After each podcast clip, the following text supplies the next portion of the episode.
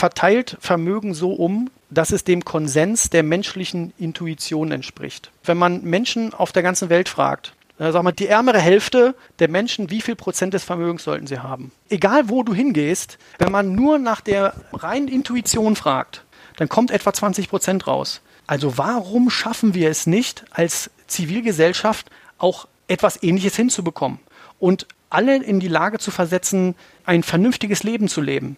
Wir würden uns so viele Probleme ersparen und Unglück ersparen. Denn let's face it, sogar die oberen 0,1 Prozent sind doch unglücklich, weil sie in dauerhafter Angst leben. In Isolation.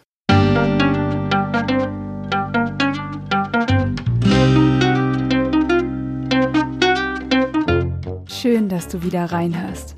Ich begrüße dich ganz herzlich bei Ich, Wir alle, dem Podcast und Weggefährten mit Impulsen für Entwicklung. Wir bei Shortcuts laden interessante Personen ein, die uns zu den Themen Selbst, Team und Werteentwicklung inspirieren. Für mehr Informationen zum Podcast und zur aktuellen Folge schau vorbei unter www.ichwiralle.com. Ich bin Maike Schäbitz, Redakteurin und präsentiere dir heute ein Gespräch zwischen Birgit Permontier und dem Zukunftsforscher Oliver Mehler. Oliver Mehler ist Seniorpartner und Forschungsleiter bei Future Matters, einer der weltweit führenden Adressen für Trend- und Zukunftsforschung. Die Schwerpunkte seiner unstillbaren Neugier bilden unter anderem Mobilität und Energie, künstliche Intelligenz und Robotik, Medizin und Ernährung, Smart Networks und das Internet der Dinge sowie das Aufspüren neuer Zukunftstrends. In dem Gespräch mit Birgit zeigt Oliver Zusammenhänge auf zwischen verschiedenen Trends, Technologien, Wirtschaft und Gesellschaft. Und er veranschaulicht, wie sich diese Puzzleteile zu einem verständlichen Ganzen zusammenfügen. Ich wünsche dir jetzt wieder ganz viel Inspiration und Freude mit der Folge und zusätzlich noch etwas, das zu den jetzigen Zeiten mehr denn je gilt. Bitte bleib gesund und fröhlich, möglichst ruhig, um klar sehen zu können und in Verbundenheit mit dir selbst und deinen Mitmenschen.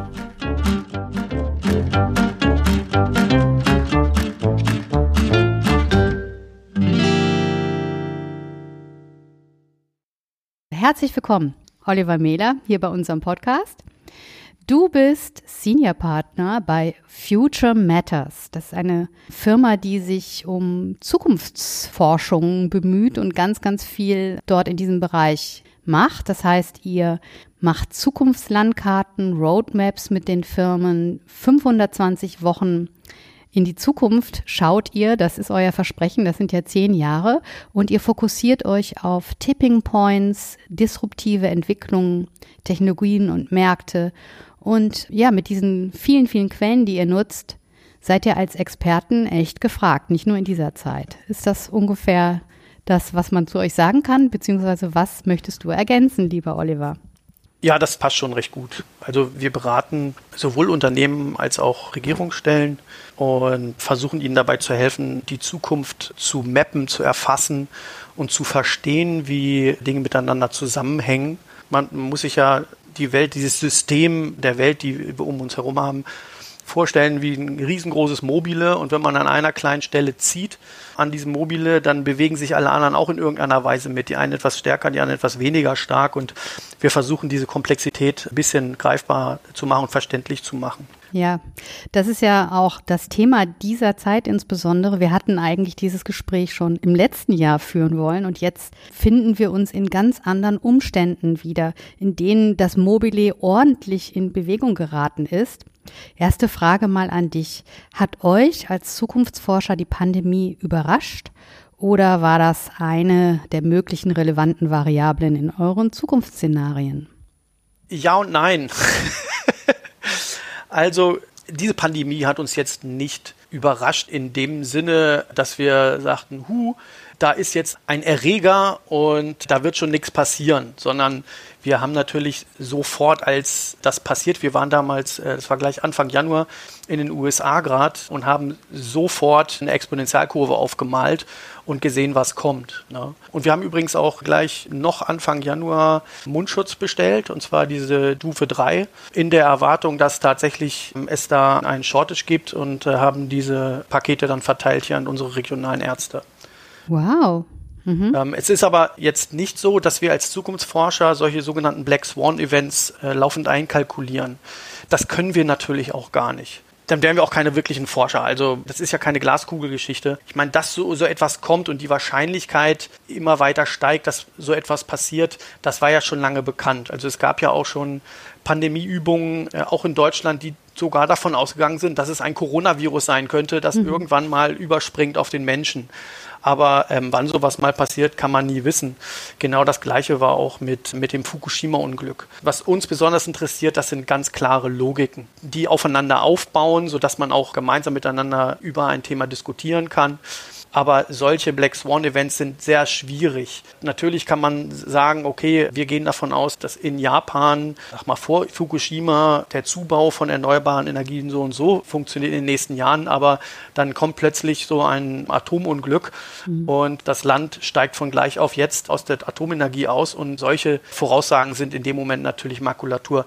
Das kann man nicht mit einbeziehen. Aber letztendlich die großen Dinge, werden auch von solchen Events eigentlich gar nicht berührt. Äh, vielleicht kommen wir auch noch dazu. Das Ganz sicher. viele sogenannte Megatrends, die, die sind eigentlich, werden kaum berührt von diesen Dingen. Höchstens mal so ein bisschen in der zeitlichen Einordnung, mhm. aber da reden wir eher über Monate als über viele Jahre. Ja, über diese langfristigen Trends werden wir gleich auf jeden Fall noch sprechen. Gleichzeitig gibt es ja auch viele Papers im Netz, sei es jetzt eben von Harari, Yuval Harari oder von Matthias Hawks oder jetzt auch zum Beispiel von Charles Eisenstein, die durchaus sagen, dass die Corona-Pandemie auch Auswirkungen Auswirkungen auf die Zukunft hat. Das heißt also, dass sich jetzt da, also in diesem großen Mobile verändert sich ja gerade in diesem Moment total viel. Also Milliarden von Menschen treffen ihre Entscheidungen aufgrund dieser Pandemie. Also wir haben es natürlich mit einer langfristigen wirtschaftlichen und mit gesundheitlichen Veränderungen zu tun.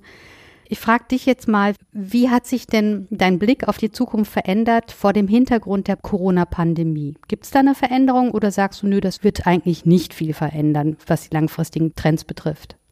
Also an einigen Stellen hoffe ich, dass eine Veränderung eintritt, zumindest eine Veränderung im Denken. Ich nehme mal das Beispiel, dass wir uns vorher gar nicht vorstellen konnten, dass wir äh, so viel Geld für eine Sache ausgeben, und zwar für die Gesundheit, um ein paar tausend Menschenleben zu retten. Wir geben Billionen gerade aus und aber Billionen, um mehrere tausend Menschenleben zu retten. Ja, vielleicht ein paar hunderttausend oder auch, auch ein paar Millionen. Ich sage das jetzt so flapsig, aber äh, an der anderen Stelle diskutieren wir seit Jahrzehnten darüber, dass wir einen Klimawandel vor uns haben, der leider sehr langsam vor sich geht, weshalb wir die Exponentialitäten nicht so richtig schön erkennen können. Da sparen wir einzelne Milliardenbeträge ein. Dabei braucht es nicht mal so viel Geld, wie wir jetzt gerade in dieses Pandemieproblem reinstecken. Und insofern kann ich mir schon vorstellen, dass diese Pandemie auch durchaus was Positives hat und zu einem Umdenken führen kann. Andererseits bin ich auch Realist und leider, also zumindest meine Erfahrung aus meinem mehr als 50-jährigen Leben, ist, dass Menschen dazu neigen, schnell zu vergessen. Deswegen bin ich mir nicht ganz so sicher. Ja klar, es gibt hier und da natürlich Veränderungen und wir äh, werden fast täglich hier angefragt von großen Investmentgesellschaften, was heißt denn das? Aber gut, die interessieren sich natürlich hauptsächlich dafür, was es für die nächsten drei Jahre heißt für ihre Investments, ne? an welcher mhm. Stelle, oh ja, was heißt das für die Flugindustrie, wann fangen die wieder an, solche Geschichten. Mhm. Aber was dich ja mehr interessiert, äh, nehme ich mal an, das sind ja auch die psychologischen und soziologischen Auswirkungen. Ne? Ja, also es sind ja nicht nur die psychologischen und soziologischen Auswirkungen, sondern eben auch ganze kollektive Verhaltensmuster, die sich ja jetzt schon verändern. Also wir sind ja jetzt quasi schon lange in so einer Isolation. Einige sagen, es gibt Trends, dass es jetzt mehr solidarisches Verhalten gibt. Andererseits gibt es auch unglaublich viele Quellen, die Verschwörungstheorien verbreiten, die die Ängste bestärken und überhaupt so ein Abgesang auf die rationale Vernunft scheinbar. Das ist ja auch nicht ganz unbedenklich, ne? wenn ich mir das jetzt mal so anschaue. Wie viele Leute darauf aufsetzen, finde ich auch sehr speziell. Was sagst du dazu? Ja, das berührt dieses Oberthema Desinformation und hier handelt es sich dummerweise um einen Trend. Mhm dass du diese vielen Verschwörungstheorien jetzt siehst während der Pandemie, ist eigentlich nur ein Symptom eines großen Trends, der da Desinformation heißt. Und dieser Trend, der natürlich stark befeuert wird durch soziale Netzwerke, bedeutet nichts anderes als die Niederlage der Wahrheit in unserer heutigen Aufmerksamkeitsökonomie. Ne? was mhm. bedeutet das? Schrilles Dahinschreien von Emotionalität wird stärker geteilt und verbreitet sich schneller als äh, nüchterne Tatsache. Weil es ja auch viel interessanter ist. Es spricht einen ja auch emotional halt an. Und dadurch verbreiten sich diese Dinge viel schneller. Wir machen uns da auch gewisse Sorgen drüber. Vielleicht kommen wir auch später nochmal zu unserem Projekt, was wir dazu machen, im ganz Großen das führt zu ideologischen Weltbildern. Ne? Ähm, also Desinformation ist ein idealer Nährboden für Rechtspopulismus, für religiösen Fanatismus, für Verschwörungstheorien, ähm, für vollkommenen Blödsinn wie jetzt so Anti-Vexer-Geschichte und Flat Earth und was es da nicht alles für irre Sachen gibt. Es führt zu Polarisierung und am Ende auch zu Radikalisierung. Und äh, hier müssen wir als Gesellschaft wirklich was dagegen tun. Ähm, und vielleicht diskutieren wir es dann auch nochmal ähm, Nein, wir können es ja also auch es ist keine, keine Corona-Sache. Mhm, ja, es ist keine Corona-Sache. Das ist ein Trend, den jeder aufmerksame Beobachter sehen kann. Mittlerweile sehe ich in meinen Threads äh, bei Facebook oder teilweise sogar bei LinkedIn auch Leute, die so irrationales oder ich würde mal sagen prärationale Theorien verbreiten, weil es ist ja eigentlich, es ist vorrational. Ne? Es, ist, es gibt keine Begründungen, es gibt keine Fakten, die diese Dinge belegen und trotzdem verbreiten Leute die Theorien, dass zum Beispiel die Impfung Impfungen, die geplanten, irgendwelche Nano-Roboter oder sowas in die Körper hineinbringen. Das ist schon sehr seltsam, ja. Ja, ja, genau. Man sieht das ja jetzt gerade an diesen unheimlichen Verschwörungstheorien, die sich gegen Bill Gates richten. Ne? Der größte ja. Philanthrop, den wir ja. haben, der es mit Sicherheit gut meint mit allen Menschen. Und plötzlich ist er fürs Coronavirus verantwortlich, damit er seine Impfkampagnen in die Welt tragen kann. Und die Impfkampagnen dienen nur dazu, um unsere Gedanken zu steuern, solche Geschichten erinnert so ein bisschen auch an diese Phase, als, wie heißt das, diese Chemtrails irgendwie mhm. propagiert wurden. Naja, es ist ja unglaublich schwierig, sich überhaupt auf Zukunftsstrategien beispielsweise zu einigen, wenn man noch nicht mal eine Basis hat, wo man sich einigt, das sind jetzt Fakten, auf die wir uns berufen. Das ist ja super schwierig. Ja, mhm. das finde ich auch. Das ist etwas, worüber ja das das Bewusstsein muss auf jeden Fall geschärft werden. Aber vielleicht gehen wir mal zurück zur Zukunftsforschung. Erzähl doch mal ein bisschen mehr über vielleicht auch noch mal dich selbst. Wie bist du eigentlich Zukunftsforscher geworden? Und da gibt es ja auch noch eine Geschichte, da ist so ein ganz besonderes Talent von dir deutlich geworden. Vielleicht hast du ja Lust, das mit uns zu teilen. Also zunächst einmal, ich bin Ingenieur, ich habe mal Elektrotechnik und Datenwissenschaften studiert. Und damals im Studium, das ist ganz, ganz witzig, vielleicht auch zu erwähnen, vor über 25 Jahren war ich so einer der ersten Deutschen, die zum heutigen ja Trendthema Künstliche Intelligenz geforscht haben. Was damals natürlich aufgrund der Hardware-Limitierung ähm, nicht so gut ging. Allerdings waren die Grundbausteine eigentlich schon die gleichen wie, wie heute. Dann lebte ich einige Jahre in den USA, habe dort meine Softwarefirma gegründet und dann eigentlich fast alle globalen Fahrzeughersteller beraten zum Thema intelligente Steuerungssysteme. Habe dann unterschiedliche ähm, Vorstandspositionen gehabt in, in der Energieindustrie, Autoindustrie, Zahlungsmittelindustrie. Und dann habe ich irgendwann, nachdem ich auch schon viele Patente gemacht habe, solche Geschichten und Aufsichtsratsmandate hatte, traf ich durch Vermittlung eines gemeinsamen Bekannten den bekannten Zukunftsforscher Lars Thomsen. Und ich hatte mir überhaupt nichts dabei gedacht, bin einfach wirklich nur zu ihm hingefahren und dachte mir, ich erzähle ihm was zu meinen neuen Patenten, weil den interessiert doch bestimmt die Zukunft der künstlichen Intelligenz im, im Marketing. Und wir haben schon nach wenigen Minuten einfach festgestellt, dass wir unglaublich gleich ticken. Und aus dem ursprünglich 15-minütigen Gespräch wurde dann der ganze Tag. Also wir sind dann Mittagessen gegangen irgendwann, haben uns wieder zusammengesetzt und wir konnten uns durchgehend die Sätze gegenseitig vervollständigen. Und er sagte schon nach kurzer Zeit, du bist eigentlich ein Zukunftsforscher, ist dir das klar? Und war mir natürlich nicht klar. Ich dachte früher immer, ich wäre ein bisschen anders als die anderen, aber eher auf negative Weise vielleicht. Und dann sagte er, ich, ich lasse dich hier nie wieder weg, du musst hier mitmachen. Ich habe nach jemandem wie dir schon mein ganzes Leben gesucht. Und ja, seitdem sind wir zusammen und der Lars steht hauptsächlich auf dem Podium und hält Vorträge und äh, ich bin zuständig fürs Research. Also wir sind klein, aber schon mit äh, etwa einem Dutzend äh, Zukunftsforschern. Und ja, ich kümmere mich halt um die Forschung. Und gemeinsam machen wir auch eben so Projekte mit Unternehmen und mit Regierungen. Also wenn Sie denn jetzt zu einem bestimmten Thema was wissen wollen. Ja, also Lars und du, das war quasi eine Businessliebe auf den ersten Blick. Und du hast gerade eben erwähnt, dass ihr gemerkt habt, dass ihr total gleich tickt. Und da würde ich gerne noch mal ein bisschen nachhaken. Was heißt denn das eigentlich genau? Also ihr scheint ja irgendwie ein ähnliches Mindset zu haben oder eine ähnliche Weise zu denken. Und wie unterscheidet sich diese Weise zu denken von jemandem, der nicht Zukunftsforscher ist?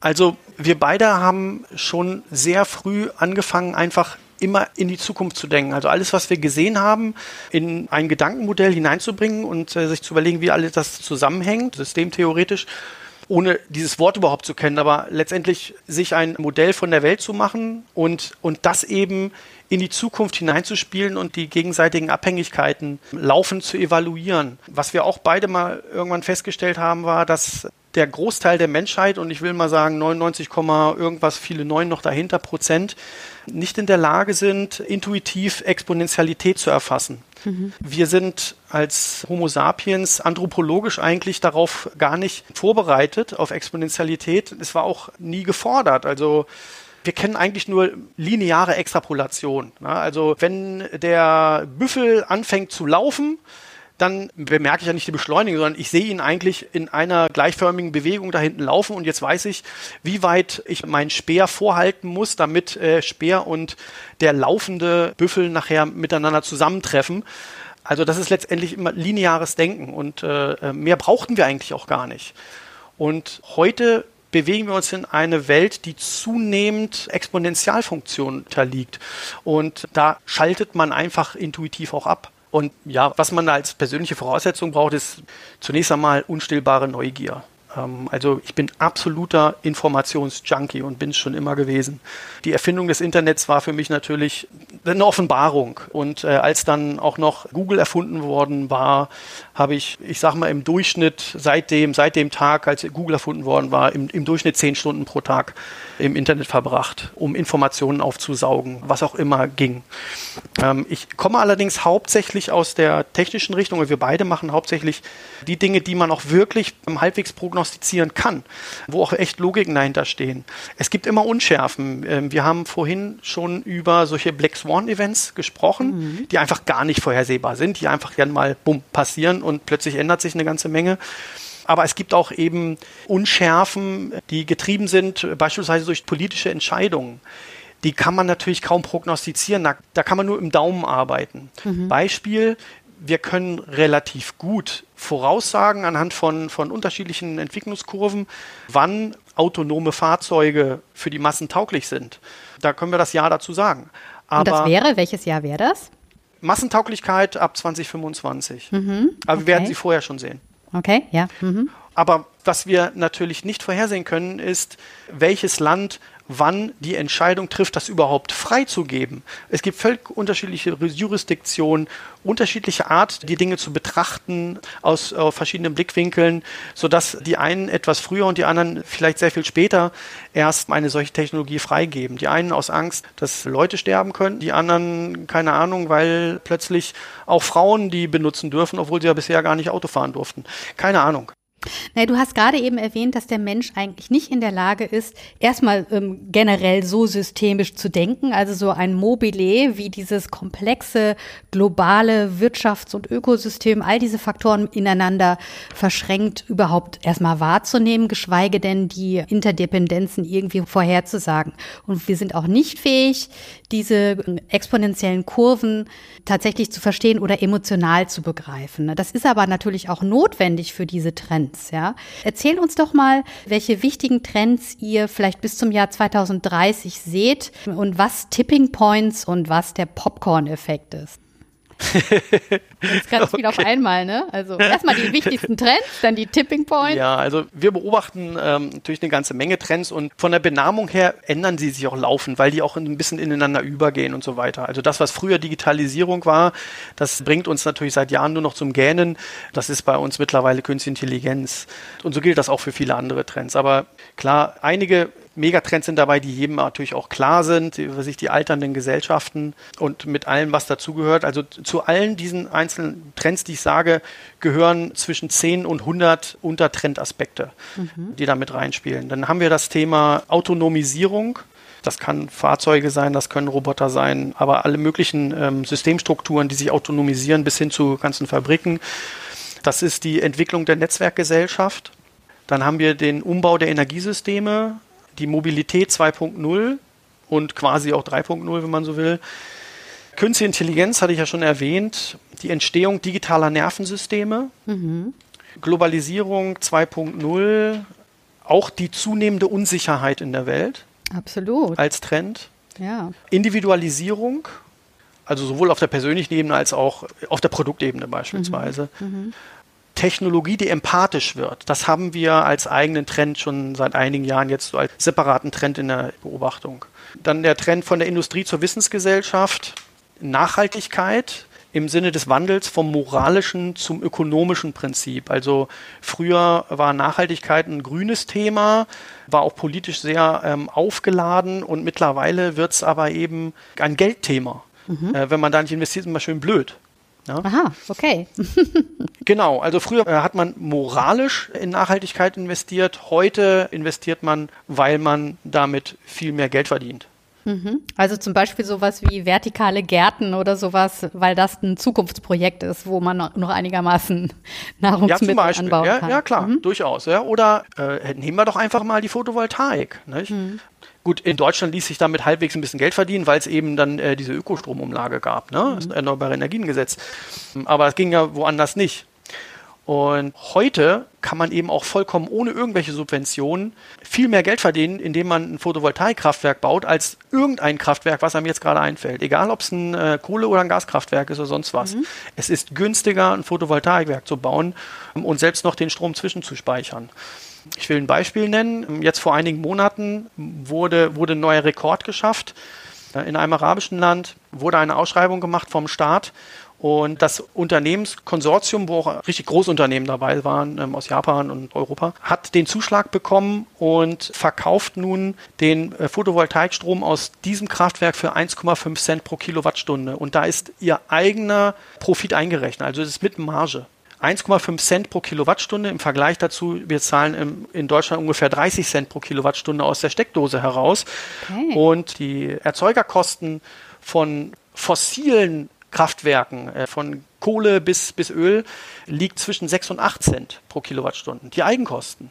Insofern wird es mittlerweile ein rein ökonomisches Prinzip in nachhaltige Energie zu investieren. Das könnte man ja sagen, sind ja eigentlich sogar richtig gute Nachrichten, wenn wir jetzt zu dem großen Megatrend kommen, den du jetzt noch nicht erwähnt hast. Ein negativer Trend, nämlich der Klimawandel oder die Klimakrise. Ja, genau, genau. Der wäre gleich mein nächster gewesen, mhm. tatsächlich. Äh, vielleicht mhm. bringe ich noch eben kurz die Liste zu Ende. Mhm. Äh, also wir haben das Thema Klimawandel und Ressourcenverknappung, dann die Urbanisierung, dann personalisierte Medizin inklusive der Verschmelzung von Körper und Technologie und den Umbruch der Arbeits- und Geschäftswelt. Alles das lässt sich noch irgendwie wo subsumieren unter diesen Themen, aber wie gesagt, wir sortieren das auch immer mal wieder um und das, benennen das dann wieder neu, weil es dann auch viel leichter wieder verständlich ist und sich da auch das Verständnis der Leute wieder wandelt, weil jetzt eine bestimmte Technologie auch langsam äh, sich etabliert hat, von denen sie vor wenigen Jahren noch gesagt haben, ah, ihr spinnt doch, das kommt doch nie. Ne? Mhm. Wo habt ihr denn mal ähm, wirklich richtig gelegen, was die Leute so überrascht hat? Was immer gern und oft genommen wird, ist meine Wette, die ich abgeschlossen habe Ende der 90er Jahre mit einem Ingenieur, der war damals noch aber ist kurz danach Vorstand eines deutschen bekannten Großkonzerns geworden, und zwar Technikvorstand. Und der hat dann sein nagelneues BlackBerry-Telefon rausgeholt, war ganz stolz. Weißt ja, damals war das ja auch so, mhm. so ein Statussymbol. Und ich sagte dann zu ihm, weißt du, in zehn Jahren hast du wahrscheinlich gar keine Tasten mehr auf deinem Telefon, sondern nur noch eine berührungsempfindliche Glasplatte wo du alles mit Touch machst und äh, Tastenfunktionen werden per Software nur noch eingeblendet und je nach Software, die du drauf hast, sind die Tasten dann an einer anderen Stelle, so wie du sie gerade brauchst. Ne? Und da sagt er, niemals. Und ich werde niemals auf diese physische Tastatur verzichten. Und die Leute waren ja total stolz, dass sie damals äh, auf ihrer BlackBerry-Tastatur so eine Komplett-Tastatur drauf hatten. Mhm. Das war ja zu einer Zeit, als man stolz war, dass man SMS schreiben konnte und man musste nur viermal auf die sieben drücken, um ein S zu bekommen. Und er dachte also praktisch, die Entwicklung wäre jetzt praktisch abgeschlossen mit der Entwicklung dieses Blackberries und äh, mehr geht da nicht. das ist ja sowieso so eine Denkfalle, die wir immer haben. Ne? Also ja, vor ja, 2000 ja, ja. Jahren hieß es ja, was soll man denn noch erfinden? Es gibt doch schon alles. Scheinbar gibt, Genau. es, gibt es ja immer noch mehr, äh, mehr Ideen, wie man das Leben noch weiter verbessern kann. Also du hast jetzt diese vielen Trends genannt und man könnte eigentlich über jeden einzelnen dieser Trends einen eigenen Podcast machen. So groß sind diese Themen, ja. Also Globalisierung, Individualisierung. Ich nehme jetzt mal diesen, einfach mal, weil der mir ins Auge springt. Ich habe ein bisschen mitgeschrieben, Technologie wird empathischer. Da fällt mir natürlich direkt ein, was Harari kürzlich äh, dazu gesagt hat. Also Yuval Harari, ja, was ist er eigentlich? Kulturphilosoph? Ich weiß gar nicht, was seine Ausbildung ist. Auf jeden Fall sind ja seine Bücher spektakuläre Bestseller. Und er sagt, oh ja, diese empathische Technologie, da haben dann die Konzerne ganz schön was in der Hand, weil wenn die jetzt auch noch erfassen können, zum Beispiel über Fingerabdrücke, über die Wärme und so weiter, wie wir uns fühlen, dann können die uns unglaublich manipulieren, weil sie genau wissen, wann sind wir erregt, wann freuen wir uns, wann ärgern wir uns richtig, wann haben wir Angst. Das wird wahnsinniges manipulatives Material sein, das in die eine oder andere Richtung dann gehen kann. Ne? Ja, klar. Gut, du sprichst jetzt natürlich eine Downside an. Ne? Ja, die gibt's ja durchaus auch, ja. Ja, die Upside ist, dass Künstliche Intelligenz heute bereits besser erkennen kann, ob jemand in eine depressive Stimmung verfällt, als ein Psychologe, ohne dir jetzt nachtreten zu wollen, als gelernte Psychologin. Das ist tatsächlich gemessen. Und es ist nun mal so, dass jede Art von Technologie auch Missbrauchspotenzial einfach enthält. Die Erfindung des Messers, ne? ich kann damit ein Steak aufschneiden oder ein Brot, aber ich kann damit auch jemanden ähm, verletzen oder töten. Es ist wichtig, dass beide Seiten einfach betrachtet werden. Und es ist sogar ganz gut, dass du das auch mal so ansprichst, weil ich denke, es wäre nicht gut, wenn wir diesen Podcast komplett nur in die negative Richtung ziehen. Absolut. Aber tatsächlich ist es so, wir als Zukunftsforscher werden natürlich von zahlenden Kunden beauftragt, für sie die Opportunitäten zu finden. Und die Beipackzettel, die ja eigentlich überall mit dranhängen, dafür interessiert man sich relativ wenig, sagen wir mal so. Und wir haben bei uns einfach metaphysisch gedacht, wir haben jetzt so einen, so einen, so einen großen Stapel von, von ganz vielen Beipackzetteln, die immer abgerissen worden sind, weil sie keiner haben wollte, aber die sind da. Und wissen nicht, wussten lange Zeit nicht, was wir mit denen anfangen sollen, weil sich niemand dafür interessiert. Und doch müssten eigentlich bestimmte Leute das wissen, was da kommt. Und deswegen haben wir eben ein etwas größeres Projekt geplant, das wir vielleicht ganz zum Schluss nochmal vorstellen werden. Mhm, okay. Schauen wir uns doch nochmal die ähm, einzelnen Trends vielleicht in der Tiefe an. Also insbesondere ein langfristiger Trend, der auch schon kaum noch zu vermeiden ist, ist ja die Klimakrise. Man könnte jetzt sagen, auch wieder ein negativer Trend. Die Frage ist, wie können uns technologische Innovationen helfen, der Klimakrise beizukommen? Du hast ja gerade schon mal einen Aspekt benannt, nämlich dass nachhaltige Energie tatsächlich günstiger ist und dass es sich lohnt, in nachhaltige Energien zu investieren. Was gibt es noch? Wie kann uns noch Technologie helfen, aus der Nummer rauszukommen? Mhm. Ähm, glücklicherweise gibt es da eine Menge. Und wenn man sich damit ein bisschen beschäftigt, dann stellt man fest, dass die meisten Lösungen dafür eigentlich schon fast da sind. Also es braucht nicht mehr allzu viel Investment, um das zu machen. Man muss es einfach nur tun. Ja, wir haben die erneuerbaren Energien schon angesprochen. Dann gibt es das Thema E-Mobilität. Das ist auch gegessen. Das wird einfach kommen. Die elektrische Speichertechnik macht enorme Fortschritte. Das heißt also, wenn ich erneuerbare Energien habe, dann fluktuieren die ja und ähm, geben nicht immer genau das ab, was ich in dem Moment gerade brauche. Das heißt, ich brauche jetzt wieder eine Zwischenspeicherung. Und auch da hat sich so viel getan. Das macht wirklich Spaß zu be beobachten, äh, was da gerade läuft. Und die, die Projekte werden immer, immer größer. Und die, die Kosten purzeln mit enormer Geschwindigkeit. Also bisher haben normal Batterien, nur als Beispiel zu nennen, ähm, haben pro Monat 1% an Wert verloren, sind 1% günstiger geworden, sagen wir mal so, jeden Monat. Und ähm, bei diesen Speichertechnologien jetzt für Großspeicher ähm, geht das noch schneller, diese Degradation der, der Kosten. Dann haben wir so Themen wie, wie synthetische Kraftstoffe, aber nicht um sie in Autos reinzustecken, sondern um sie beispielsweise für Flugverkehr zu nutzen oder für Schiffe. Weil wir können zwar vieles elektrisch antreiben, aber noch nicht Fernflüge elektrisch bewerkstelligen. Wir werden zwar auf der Kurzstrecke auch ähm, Elektrifizierung erleben und das sogar noch in diesem Jahrzehnt, aber äh, auf der Langstrecke geht das einfach nicht. Und ich, ich glaube auch nicht, dass das entweder so schnell oder überhaupt machbar sein wird. Man kann aber eben einfach aus Photovoltaikstrom Jetfuel herstellen über den Zwischenschritt Wasserstoff zu machen und aus dem Wasserstoff dann über weitere Zwischenschritte einfach den normalen Jetfuel zu machen, also das Flugbenzin herzustellen ähm, auf chemische Art und Weise. Das geht. Also auch diese Probleme lassen sich lösen. Dann hast du auch eben schon von Vertical Farming gesprochen. Mit Vertical Farming werden wir in der Lage sein, die Menschheit zunehmend zu ernähren und unabhängig von den Folgen des Klimawandels zu sein.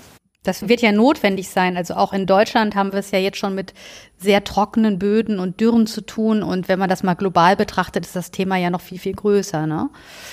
Genau, der schöne Vorteil ist, also es geht nicht darum, dass man dem Klimawandel trotz, indem man Vertical Farming baut und sich sagt, dann kann ich auch weiterhin meinen Spritschlucker fahren, wenn solche Probleme lösbar sind, sondern durch das Vertical Farming bekomme ich sehr, sehr viele Flächen frei. Wir waren jetzt gerade im Januar wieder, haben mehrere Vertical Farms besucht. In, in den USA, da sind die großen Technologiefirmen, die größten sind dort eben lokalisiert in den USA, Ost- und Westküste.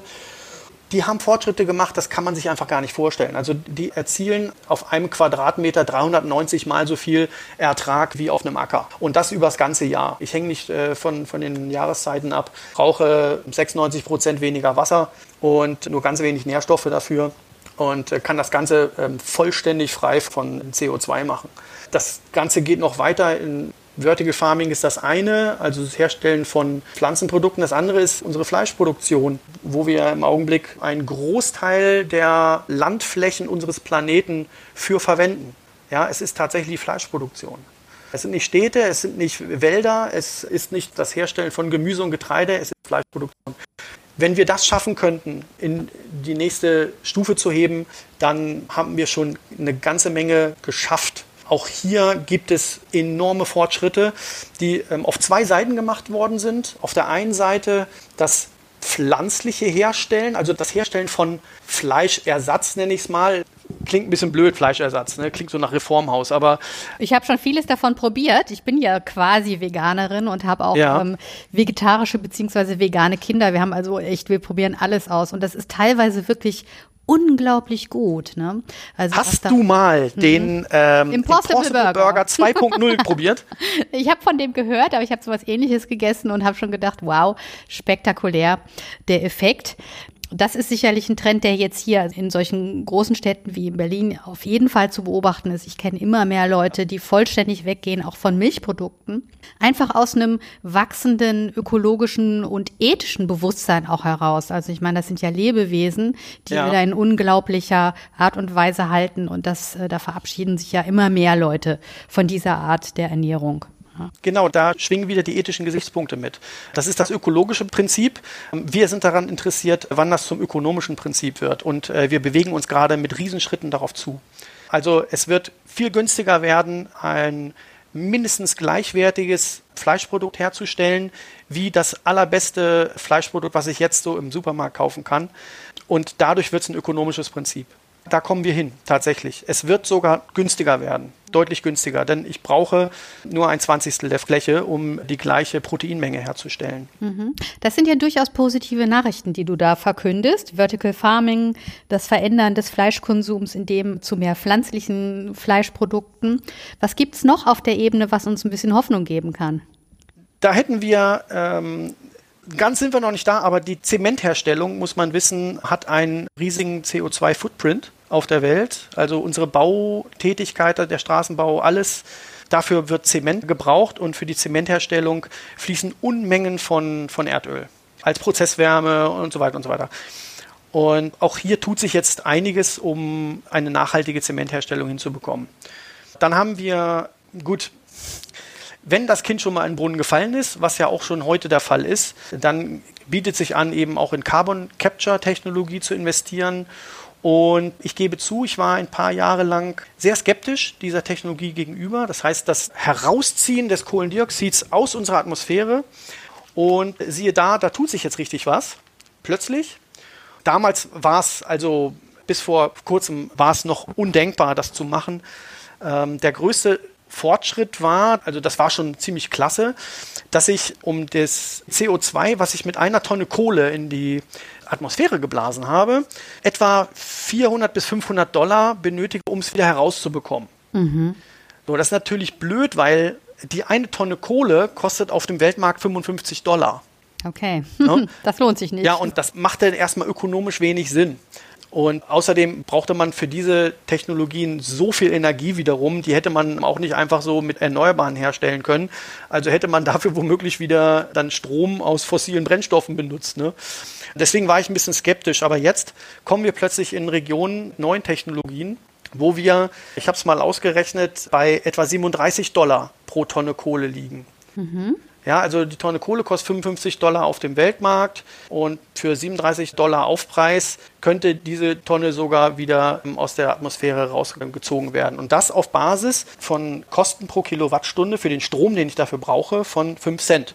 Mhm. Jetzt habe ich eben schon erzählt, dass die, die neuesten Kraftwerke schon bei 1,5 Cent liegen. Anderthalb Cent pro Kilowattstunde. Das heißt, die Kosten für dieses Carbon Capture können sich auch noch mal halbieren. Dann sind wir eben nur noch bei 20 Dollar pro Naja, Tonne. es müsste natürlich in einem ganz großen Stil gemacht werden, um überhaupt noch einige der Kippeffekte, die da anstehen, abwenden zu können. Es müsste sehr schnell passieren, oder? Ja, genau, genau. Also wir bräuchten tatsächlich zigtausende solcher Anlagen, aber es ist ja nicht so, dass das nicht machbar wäre. Ne? Das wäre ein Bruchteil von dem, was in Verteidigungshaushalte geht. Und was macht man dann mit dem ganzen Kohlendioxid, was gespeichert ist? Es muss ja eine Verwendung geben. Mhm. Ja, da gibt es unterschiedliche Ansätze. Einmal den Ansatz ist entweder zu speichern in Gestein, also du kannst es in hohe Tiefe blasen und unter dem hohen Druck karbonisiert es und wird praktisch auch zu Stein und kommt nie wieder hoch. Und bin ich mir nicht so sicher, ob das eine gute Idee ist. Dann gibt es ähm, andere Ansätze, die gerade untersucht werden. Bin ich mal gespannt. Die Umwandlung dieses Kohlendioxid in flüssige Form hinein, also wieder in eine Art von Erdöl, von einem Träger, ein Kohlenstoffträger, ne, irgendein Kohlenwasserstoff. Und diesen praktisch zurückpumpen in die bereits leer gepumpten Öllagerstätten. Schauen wir mal. Also das ist nichts, was nächstes Jahr uns alle schon hier groß betreffen wird, aber dieses Thema wird vermutlich dann doch kommen. Also mit Sicherheit sehen wir in diesem Jahrzehnt schon große Anlagen, die das betreiben und ein Jahrzehnt drauf wenn dann auch der Letzte gemerkt hat, was die Stunde geschlagen hat bei der Erderwärmung, dann bleibt der Menschheit auch nichts mehr anderes übrig, als da wirklich massiv zu investieren. Mhm. Also da kommen wir wieder zu dem Thema, was du vorhin erwähnt hast, dass wir die exponentiellen Entwicklungen als Menschen nicht so wahrnehmen können. Was müsste denn eigentlich getan werden, damit die Dringlichkeit der Klimakrise noch mehr in das Bewusstsein hineinkommt? Und wie können wir zum Beispiel diese Corona-Krise, die wir jetzt haben, auch dazu nutzen? Das ist genau das, womit wir uns beschäftigen wollen in dem Projekt, was ich jetzt dauernd anteasere. Jetzt erzähl mal von dem Projekt, damit es jetzt mal rauskommt. ja, okay. Also ich hatte ja auch schon von diesen vielen Beipackzetteln erzählt und wir haben mal angefangen, also nicht eben nur die Zukunftsopportunitäten zu mappen und mal ein bisschen zu strukturieren, sondern eben auch die künftigen wichtigsten Herausforderungen, denen wir uns gegenüber sehen als Menschheit in den nächsten Jahrzehnten. Ja. Und wir legen gerade ein Projekt auf, das ziemlich ehrgeizig und ambitioniert ist. Vielleicht ist es auch zu groß für uns, dass wir uns an den Bissen verschlucken, aber ich möchte nicht meinen Kindern später erzählen müssen, dass ich es nicht versucht hätte. Denn die wissen ja auch, was ich beruflich mache und dass ich diese Probleme sehe. Und zum Glück habe ich jetzt auch schon einige Mitstreiter gefunden, äh, dankenswerterweise auch dich, liebe Birgit. Und in diesem Projekt wollen wir Denker unterschiedlicher Disziplinen und Fakultäten zusammenbringen, um eben genau darüber zu diskutieren, nachdem wir Zukunftsforscher aufgezeigt haben, dies sind die Probleme, so hängen sie alle miteinander zusammen. Das sind die wichtigsten Mechanismen. Und hier sind die Lösungen, die es dazu gibt oder geben wird. Und dann mit diesen Menschen gemeinsam zu überlegen, so, wie kriegen wir das jetzt an die unterschiedlichen Stakeholder, wie man äh, oft Neuenglisch sagt, also an die unterschiedlichen Interessensgruppen. Das können Politiker sein, Entscheidungsträger, von mir aus sogar Autokraten. Das könnte aber eben auch der Mensch von der Straße sein. Jeder für sich und seinen eigenen Entwicklungsstand und Wissensstand diese Informationen so aufbereitet bekommt, dass er sie vernünftig aufnehmen kann, um dann auch darüber wirklich informiert zu sein. Ne? Mhm, mhm. ähm, und dies auch gegenspielen kann gegen alle möglichen Arten von Desinformation und Fake News. Was wir übrigens auch als ein großes Problem mit in unserer Matrix haben, die Desinformation. Ja, ja, das ist ganz sicherlich so. Das ist ja wirklich zerstörerisch. Auf jeden Fall, das eine ist ja, diese Perspektiven aufzumalen und zu sagen, okay, wir informieren jetzt mal alle darüber, was sie tun können.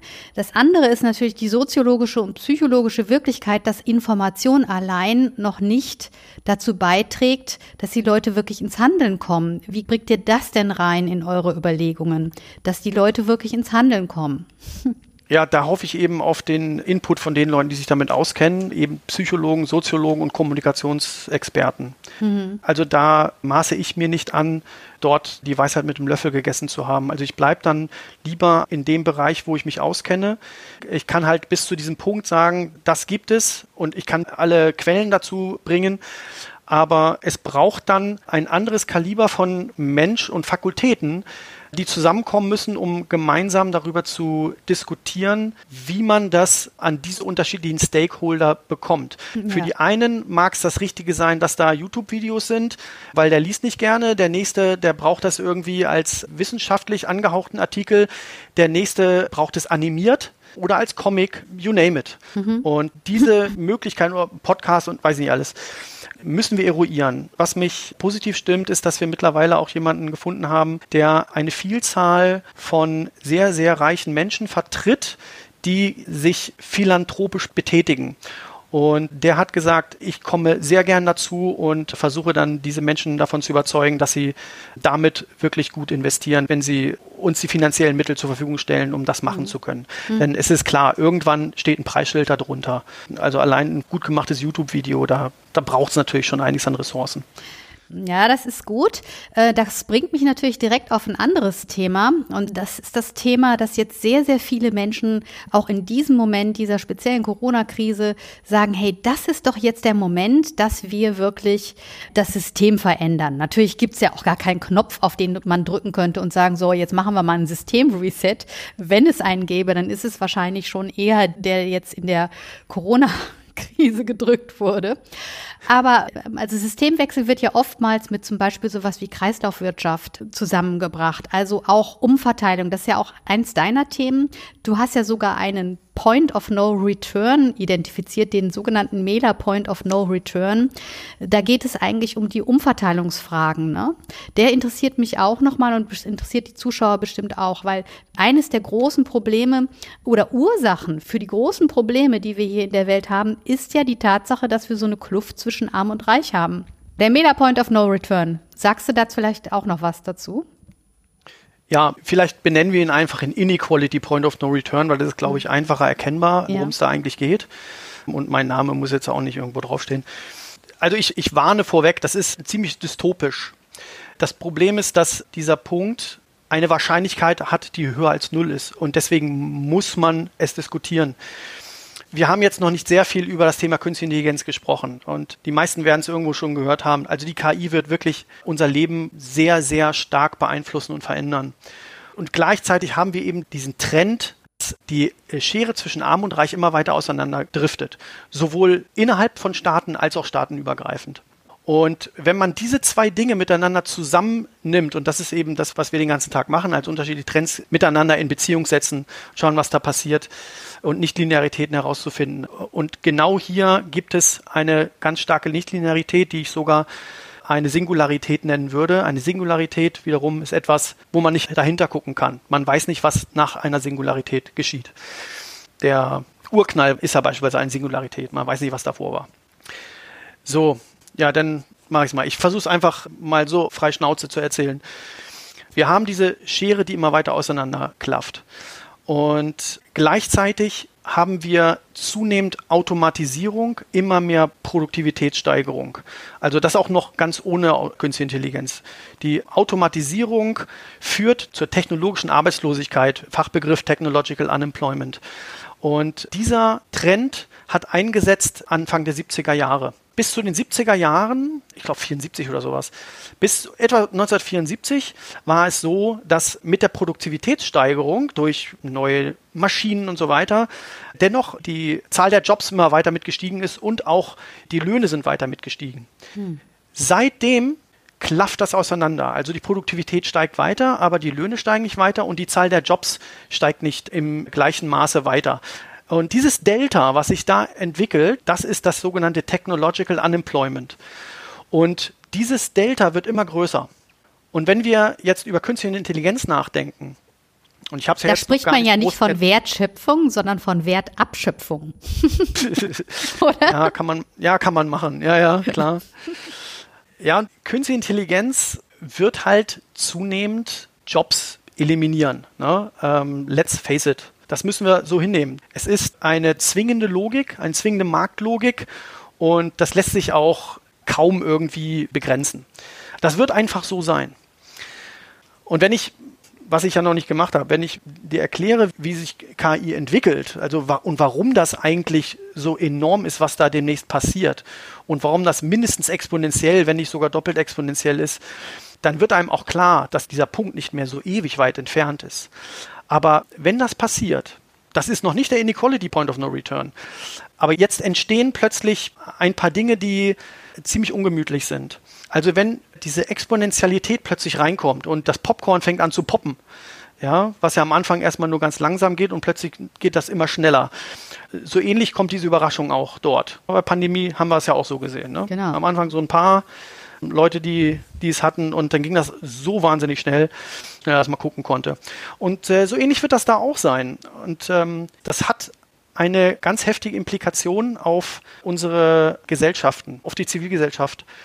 Wenn plötzlich in sehr kurzer Zeit viele Menschen ihre Jobs verlieren. Gut, dann haben wir in Deutschland glücklicherweise noch soziale Sicherungssysteme, die einen auffangen. Aber wie lange können diese sozialen Sicherungssysteme funktionieren? Denn diese Menschen, die kommen auch nicht mehr unbedingt in Lohn und Brot, ne? vielleicht ein paar Prozent von denen, aber das Gros der Menschen bleibt quasi arbeitslos. Ja. Und jeder Staat auf der Welt hat einen anderen Level ab so und so viel Prozent der Dauerarbeitslosigkeit, wo der Staat es sich nicht mehr leisten kann. Und dann kollabieren diese sozialen Sicherungssysteme. Mhm. Und wenn das passiert, dann kommt eine ganze Kaskade von Dingen zustande. Der Staat kann sich auch nicht mehr so schnell refinanzieren. Also äh, und, und mit der Corona-Krise erst recht nicht. Tatsächlich hat die Corona-Krise eine mögliche Auswirkung auf diesen Punkt, weil wir uns jetzt alle wie wir da sind, über den Hals verschulden und auch die Zentralbanken kaum mehr Mechanismen zur Verfügung haben, um solche Schocks in irgendeiner Weise zu bewältigen. Wenn also so ein Staat sich dann nicht mehr refinanzieren kann, wie wir es jetzt heute zum Beispiel bereits in Venezuela sehen, dann kollabiert die Zivilgesellschaft. Wir bekommen fast schon in anarchische äh, Zustände. Zustände wie in einer Anarchie. Ne? Ja. Mhm. Und wir sehen es jetzt schon in Venezuela. Und jetzt erinnern wir uns, vor ein paar Tagen ist der Ölpreis auch noch auf, ins Minus gerutscht. Richtig. Und Venezuela hat als einziges Asset überhaupt Öl. Und die können sich gar nicht mehr finanzieren. Und das sind Mechanismen, vor denen ich mich ein bisschen fürchte, muss ich sagen. Und was passiert jetzt? Also die Zivilgesellschaft fängt an, vollkommen zu erodieren. Der Staat hat immer weniger Geld. Das heißt, er wird jetzt immer mehr abwerfen, was kostet. Die sozialen Sicherungssysteme sind eh schon weg und dann werden erstmal ein paar Beamte weg und so weiter und so weiter. Und das, das engt sich immer weiter ein, bis dann äh, von mir aus sogar die Polizei kein Geld mehr bekommt. Die Lehrer bekommen irgendwann kein Geld mehr. Und ich glaube, ich muss das jetzt nicht viel weiter fortführen. Also mhm, man kann es sich Die Implikationen vorstellen. sind einfach ganz, ganz krass. Und es wird jetzt sehr dystopisch. So, und jetzt passiert ein Effekt, der ganz natürlich ist, vollkommen menschlich. Ich habe ja eingangs schon erwähnt, es geht hier eigentlich um Ungleichheit, um Inequality. Was machen denn die Reichen in so einem Szenario? Die gehen in den Prepper-Mode, ne? Die bauen Perfekt. sich irgendwelche Bunker Perfekt oder irgendwelche. beantwortet. Ja. Mhm. Genau. Und das sehen wir heute mit der Pandemie. Die reichen Leute haben sich in ihre gated Communities zurückgezogen und haben sich sogar auf dem Markt für egal welche Kosten äh, Beatmungsgeräte besorgt. Mhm. Ne, völlig asoziales Verhalten. Und letztendlich ist das aber natürlich so. Ähm, ich habe Angst um mein Leben. Wer Angst um sein Leben hat, äh, dem ist jetzt erstmal das Leben der anderen egal. Also äh, sieht man zu, dass man sich halbwegs äh, so eindeckt, dass es einem gut geht. Und wir haben auch heute schon den Fall, dass reiche Menschen, weil sie einfach so enorm reich sind und diese Kluft so riesig ist zu den ähm, normalen und den armen Menschen, dass sie Angst haben. Zum Beispiel, dass ihre Kinder entführt werden äh, und so weiter und so weiter. Das heißt, sie igeln sich immer weiter ein. Und in einem solchen dystopischen Szenario, jetzt gehen wir mal wieder zurück in die Zukunft, würde genau das passieren. Und zwar vervielfacht und hoch zum Quadrat. Ja? Mhm, mh. Jetzt ist ja die Frage, ich weiß nicht, ob du das beantworten kannst, aber das ist ja auch so ein bisschen die Frage, also die, die zentrale Frage ist doch, kann man denn das überhaupt noch verändern, umdrehen? Wie kann man diese Umverteilung eigentlich gerechter machen? Es gibt ja diese. Ja, Moment, Moment. Hm? Ähm, äh, vielleicht darf ich da, äh, ja. darf ich das kurz zu Ende führen, weil wir sind jetzt eben noch gar nicht an diesem Point. Mhm, wir sind noch okay. kurz davor. Okay, erzähl. mhm. und dann, und dann müssen wir drüber reden, tatsächlich, mhm. äh, wie man das vermeiden kann. So, jetzt igeln sich die oberen 0,1 Prozent oder oberen 1 Prozent, egal, igeln sich ein und verteidigen sich. Sie haben Angst und das, was heute ein Sicherheitsdienst war, wird zunehmend zu einer Privatarmee. Wenn jetzt außen, ich sag mal, hinter der Mauer dieser gated Community, wenn dort alles zusammenfällt, dann bleibt diesen Menschen nichts anderes übrig, als rauszugehen und zu versuchen, halbwegs dort Strukturen aufrechtzuerhalten. Das heißt, die oberen 0,1 Prozent übernehmen Funktionen des Staats, mhm. indem sie ihre Privatarmeen da rausschicken und zusehen, dass die Ordnung halbwegs aufrechterhalten bleibt und so weiter und so weiter. Und das würde zunehmend zu einer neuen Form von Aristokratie führen. Mhm. Also, wo wir ein paar Könige haben und alle anderen Untertanen müssen das tun, was da gesagt wird. Und dieser Punkt der Aristokratie, dieser modernen Aristokratie, der ist kaum mehr umkehrbar. So, jetzt habe ich von Privatarmeen gesprochen und man denkt immer im Geiste natürlich, da sind ein paar Menschen. Aber diese Menschen haben Verwandtschaft da draußen. Die drohen zu verhungern. Das heißt, als reicher Mensch bekomme ich Angst vor meinen eigenen Leuten, weil ich nicht weiß, wem ich von denen trauen kann.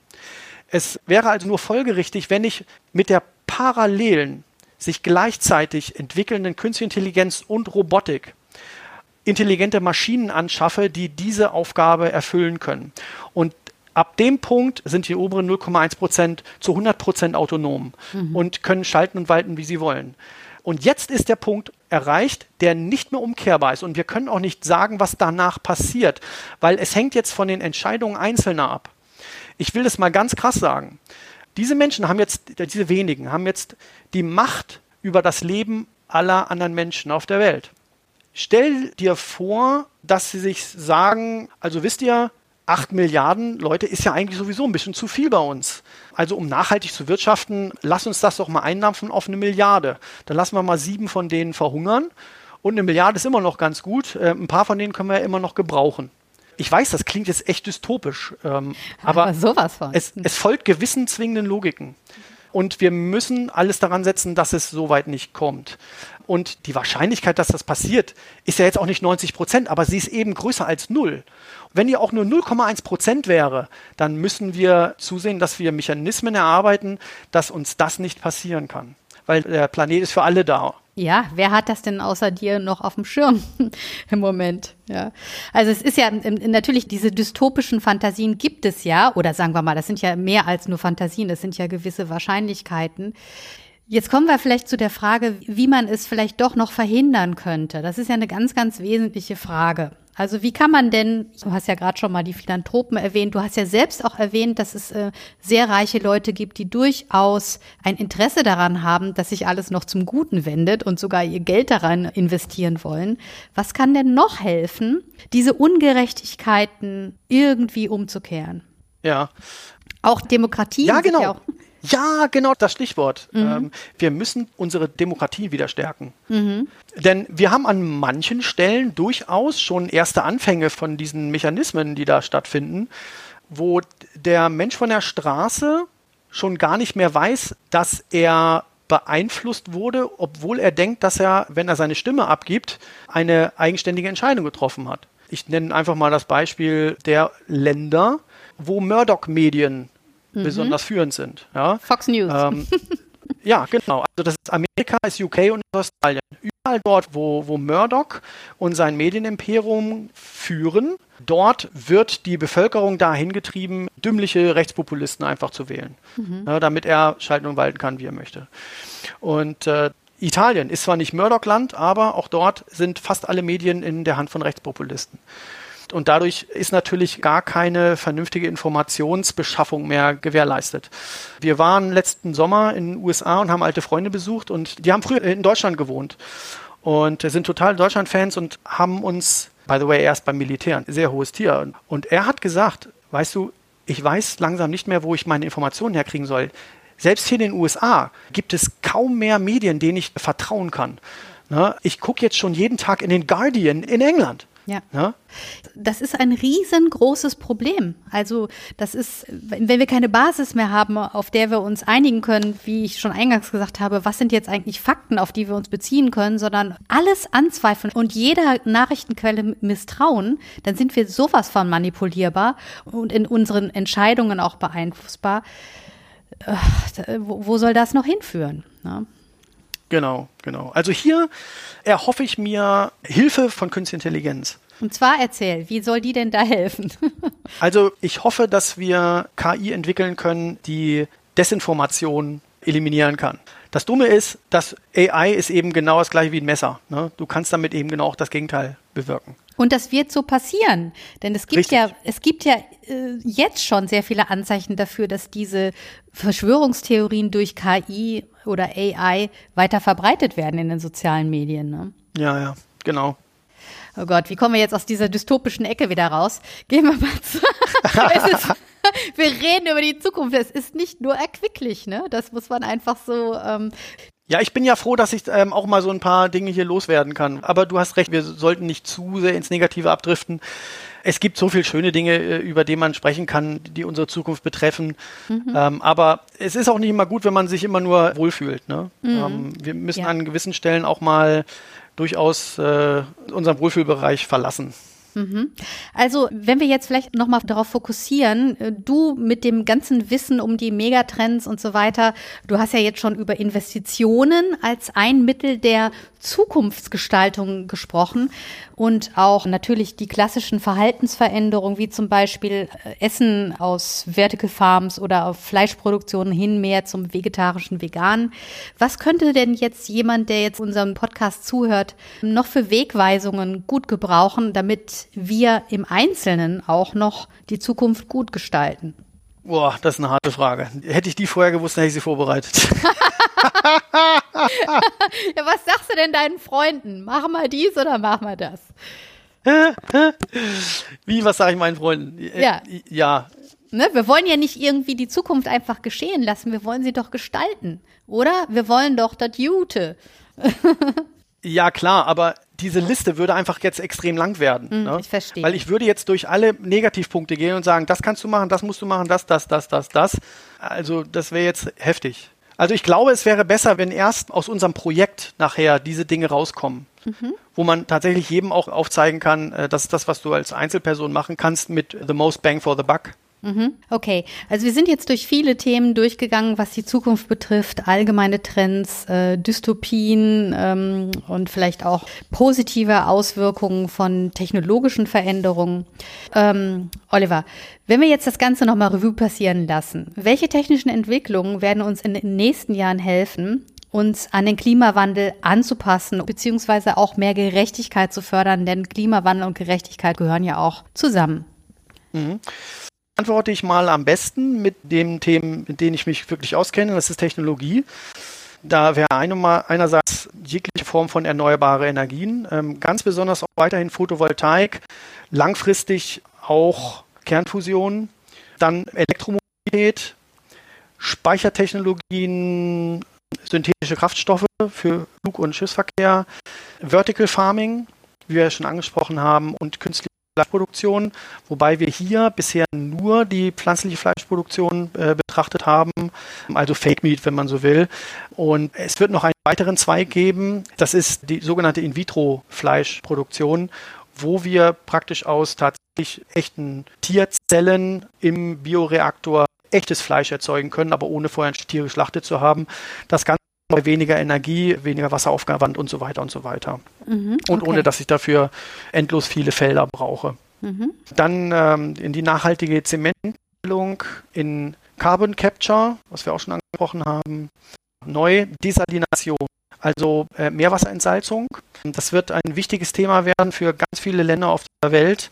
Wenn wir auch mal hinschauen. Trinkwasser wird knapper, das weiß sinkt, man. Ja, mhm. es sinkt eine Grundwasserspiegel und so weiter. Mhm. Dann Plastikrecycling und Filtertechnik für Mikroplastik. Klingt ein bisschen dämlich, aber wie wir alle wissen, ist Mikroplastik eines der großen Probleme im Weltmeere. Und das ist noch nicht so besonders gelöst. Und es ist überraschend vielleicht für manche zu hören, dass der größte Anteil am Mikroplastik im Meer, das ist gar nicht dies, was wir uns vorstellen, so dieses Plastik, weil irgendwie ein Messer und aneinander gerieben sind, ähm, Plastikgabel, ähm, und dann immer kleiner geworden sind, sondern das ist Reifenabrieb. Das heißt, jeder von uns, also selbst wenn ich mit meinem Elektroauto fahre, dann darf ich nicht das Gefühl haben, ich fahre jetzt besonders ökologisch, noch erzeuge ich Reifenabrieb und das landet am Ende im Meer. Und Reifenabrieb macht den größten Anteil des Mikroplastiks im Meer heute aus. Und es gibt leider noch keine Lösung. Es wird zwar daran gearbeitet, aber ich habe noch keinen Durchbruch gesehen an der Stelle. Hier muss unbedingt was getan werden. Dann hatte ich ja schon erwähnt, eine, eine künstliche Intelligenz gegen Desinformation, generell Technologien gegen Desinformation. Da wäre ich sehr daran interessiert. Und ganz zum Schluss das Thema, wenn wir eh schon beim Recycling sind, Phosphorrückgewinnung. Man muss wissen, dass uns der Phosphor ausgehen wird und ohne Phosphor kein Mensch. Also die Pflanzen brauchen zum Wachsen Phosphor und die Böden weltweit degradieren zunehmend. Also ich habe eine Studie gesehen, allein in Indien in den letzten 50 Jahren um 94 Prozent. Krass. Äh, weniger Nährstoffe drin. Und Phosphor, da gibt es nur noch ganz wenige Lagerstätten, die sind auch endlich. Und hier müssen wir relativ bald an eine Rückgewinnung denken. Aber wenn wir es schaffen mit Vertical Farming, dann wird dieses Problem ganz stark abgeschwächt, weil dort äh, sowieso sehr viel weniger dieser Nährstoffe gebraucht wird. Mhm, okay, also da bin ich ja mal gespannt, wann wir hier in Deutschland die ersten Vertical Farms haben werden. Vielleicht gibt es sie ja schon, ich weiß nicht, was ist ja. Gibt's schon, gibt's mhm. schon. Also äh, interessanterweise war ich auch, als wir in den, äh, jetzt im Januar in den USA waren und unsere Rundreise gemacht haben zu vielen Unternehmen, hat sich bei uns ein europäischer Großkonzern, der CTO, hat sich bei uns eingeklinkt und gesagt, oh Mensch, darf ich da mitkommen? Wir interessieren uns eh für Vertical Farming und der hat so ein Ding gleich bestellt. Und äh, die überlegen da in dieses Thema ganz massiv zu investieren in Deutschland. Ah, interessant. Ähm, und das ist ein Großkonzern, der gehört zu den ganz großen Food-Konzernen in Europa. Na super, das ist ja fast hier, äh, kriegt man ja glatt noch einen ähm, Anlagetipp von dir. ich habe ja den Namen zum Glück nicht gesagt. Google kennt bestimmt die Antwort. Anyway. also wir, gehen, wir kommen jetzt mal langsam auf die Zielgeraden unseres äh, Podcasts hier. Und ich frage dich jetzt mal als allerletztes. Angenommen, du könntest den Twitter-Account eines berühmten orangefarbenen Amerikaners kapern. Was würdest du denn so für 15 Minuten oder so? Welche wichtige Botschaft würdest du denn in die Welt senden? Okay. Vielleicht erstmal hört auf Wissenschaftler, die ihre Forschungsergebnisse durch Peer Review haben bestätigen lassen. Das ist das Erste. Äh, und dann gebt diesen Wissenschaftlern mehr Geld, damit sie nicht von Drittmitteln der Industrie abhängen. Weil dadurch entstehen ja auch immer diese ganzen Desinformationen, wenn man sagt, egal was für eine Studie irgendwie gemacht wird, egal wie gut und wissenschaftlich die gemacht worden ist und neutral, das heißt immer, ah ja, da ist irgendwo, gab es da mal ein kleines Sponsorship von dieser Fakultät, von Sanofi oder sowas und damit ist das komplett unglaubwürdig geworden. Mhm. Und wir sind ja selber schuld, dass wir die Universitäten dazu zwingen, Drittmittel einzuwerben. Absolut. Und da müssen wir weg von kommen. Ja. ja. Mhm. Und dann haben wir auch das Thema Fake News nicht mehr so stark. Ja, ja. Mhm. Äh, dann würde ich vielleicht noch twittern, wählt nur Politiker, die Mindestanforderungen an IQ, Moral und Empathie erfüllen. Da wären wir ja bei dem Thema Haltungen, mit dem wir uns ja stark beschäftigen. Also Martin und ich, wir haben auch mal darüber reflektiert, sollte es nicht einen Politikerführerschein geben, eine Art äh, Politiker EIQ, wie auch immer, oder WeQ, den gibt's ja auch. Also dass die Leute wirklich auch ein erweitertes Mindset haben. Das fände ich schon wirklich eine gute Sache. Ja, stimmt. Man sieht ja die negativen Folgen, also nicht nur in Amerika, sondern auch noch in anderen äh, ja, ja. Ländern. Also ich würde jetzt vielleicht noch einen vierten bringen, dann ja. ist aber die Viertelstunde auch wahrscheinlich um, weil ich ja lange brauchen würde, um das zu erdenken. Verteilt Vermögen so um, dass es dem Konsens der menschlichen Intuition entspricht. Und zwar meine ich damit Folgendes. Ist ganz interessant, wenn man Menschen auf der ganzen Welt fragt, was denkst du, wie viel, wie viel Prozent des Vermögens sollten die Ärmeren haben? Sag mal, die, die ärmere Hälfte der Menschen, wie viel Prozent des Vermögens sollten sie haben? Und es ist ganz interessant. Ähm, e egal wo du hingehst, ungefähr liegt dieser Wert bei 20 Prozent. Also es ist egal, ob du jetzt in einer Großstadt rumfragst, in einem Dorf oder sogar in einem Tribe, einem Volksstamm irgendwo im Amazonas-Regenwald, der vielleicht schon irgendwie Besitztum kennt. Wenn du dort rumfragst, dann kommt ungefähr heraus, die ärmere Hälfte im Dorf sollte wenigstens 20 Prozent des Vermögens besitzen. Mhm. Und das ist auch egal, ob derjenige rechts oder links ist im politischen Spektrum. Wenn man nur nach der reinen Intuition fragt, dann kommt etwa 20 Prozent raus. Also warum schaffen wir es nicht, als Zivilgesellschaft auch etwas Ähnliches hinzubekommen mhm. und alle in die Lage zu versetzen, ein vernünftiges Leben zu leben?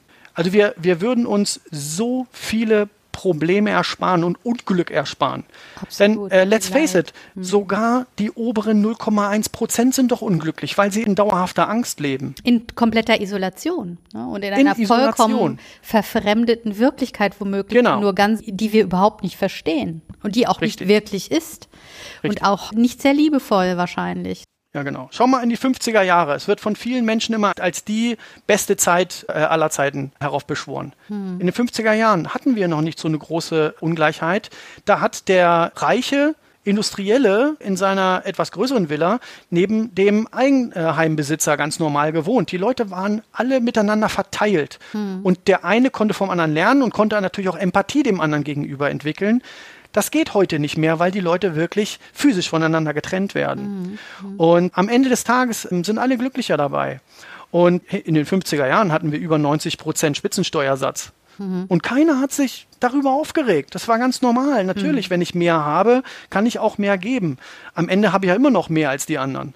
Und ich bin tatsächlich Kapitalist, was man jetzt vielleicht eben nach diesem Talk nicht hören konnte, aber der Kapitalist, die, den wir heute haben, dieser Raubtierkapitalismus, der zerstört unsere Welt und macht uns alle unglücklich. Wir müssen wieder zu einem vernünftigen Kapitalismus zurückkommen.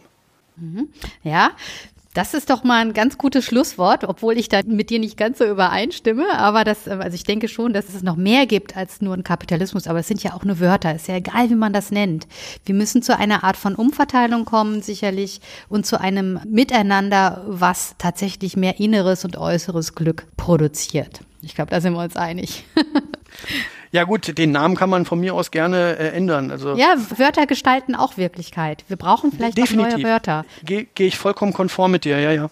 Das sind ja Reizwörter. Es braucht ein neues Wort. Meinetwegen Kreislaufwirtschaft, meinetwegen ähm, Gerechtigkeitswirtschaft, whatever. Keine Ahnung. Ja. ja, ja, das sehe ich auch so, weil die Polarisierung ist ja längst getan und man kommt davon nicht mehr weg.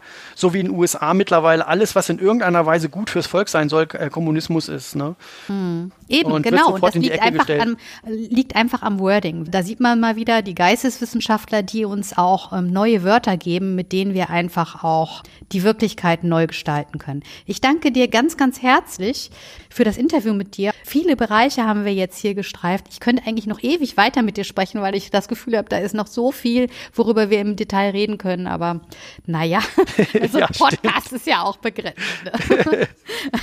ja, ja, wir, wir, können uns ja auch von mir aus irgendwann mal einfach ein Thema rausnehmen und das mal in die Tiefe betrachten. Ja, hast du jetzt mehr Lust auf Podcast bekommen? mal schauen, mal schauen. Danke, Oliver. Also. Also, ja, bis bald. Hä? Also ich habe auch zu danken. Ähm, hm. Du hast das sehr nett mit mir gestaltet. Hoffe ich doch. Also bis bald, mein Lieber. Jo. Tschüss. Ciao. Das war eine Folge von Ich, wir alle, dem Podcast und Weggefährten mit Impulsen für Entwicklung. Wir bei Shortcuts begleiten und unterstützen Unternehmen bei der Entwicklung von zukunftsfähiger Führung, Kommunikation, Unternehmenskultur und Design. Mehr Infos zu unseren Angeboten, zum Podcast und der aktuellen Folge findest du unter www.ichwiralle.com. Wir freuen uns über dein Feedback zur Folge und deine Bewertung des Podcasts bei iTunes. Bitte stell uns gerne Fragen zum Podcast und mach Vorschläge für Themen und Interviewpartner, die dich interessieren würden. Und zu guter Letzt, Schau gerne bei uns in Berlin-Kreuzberg vorbei. Wir lieben Besuch.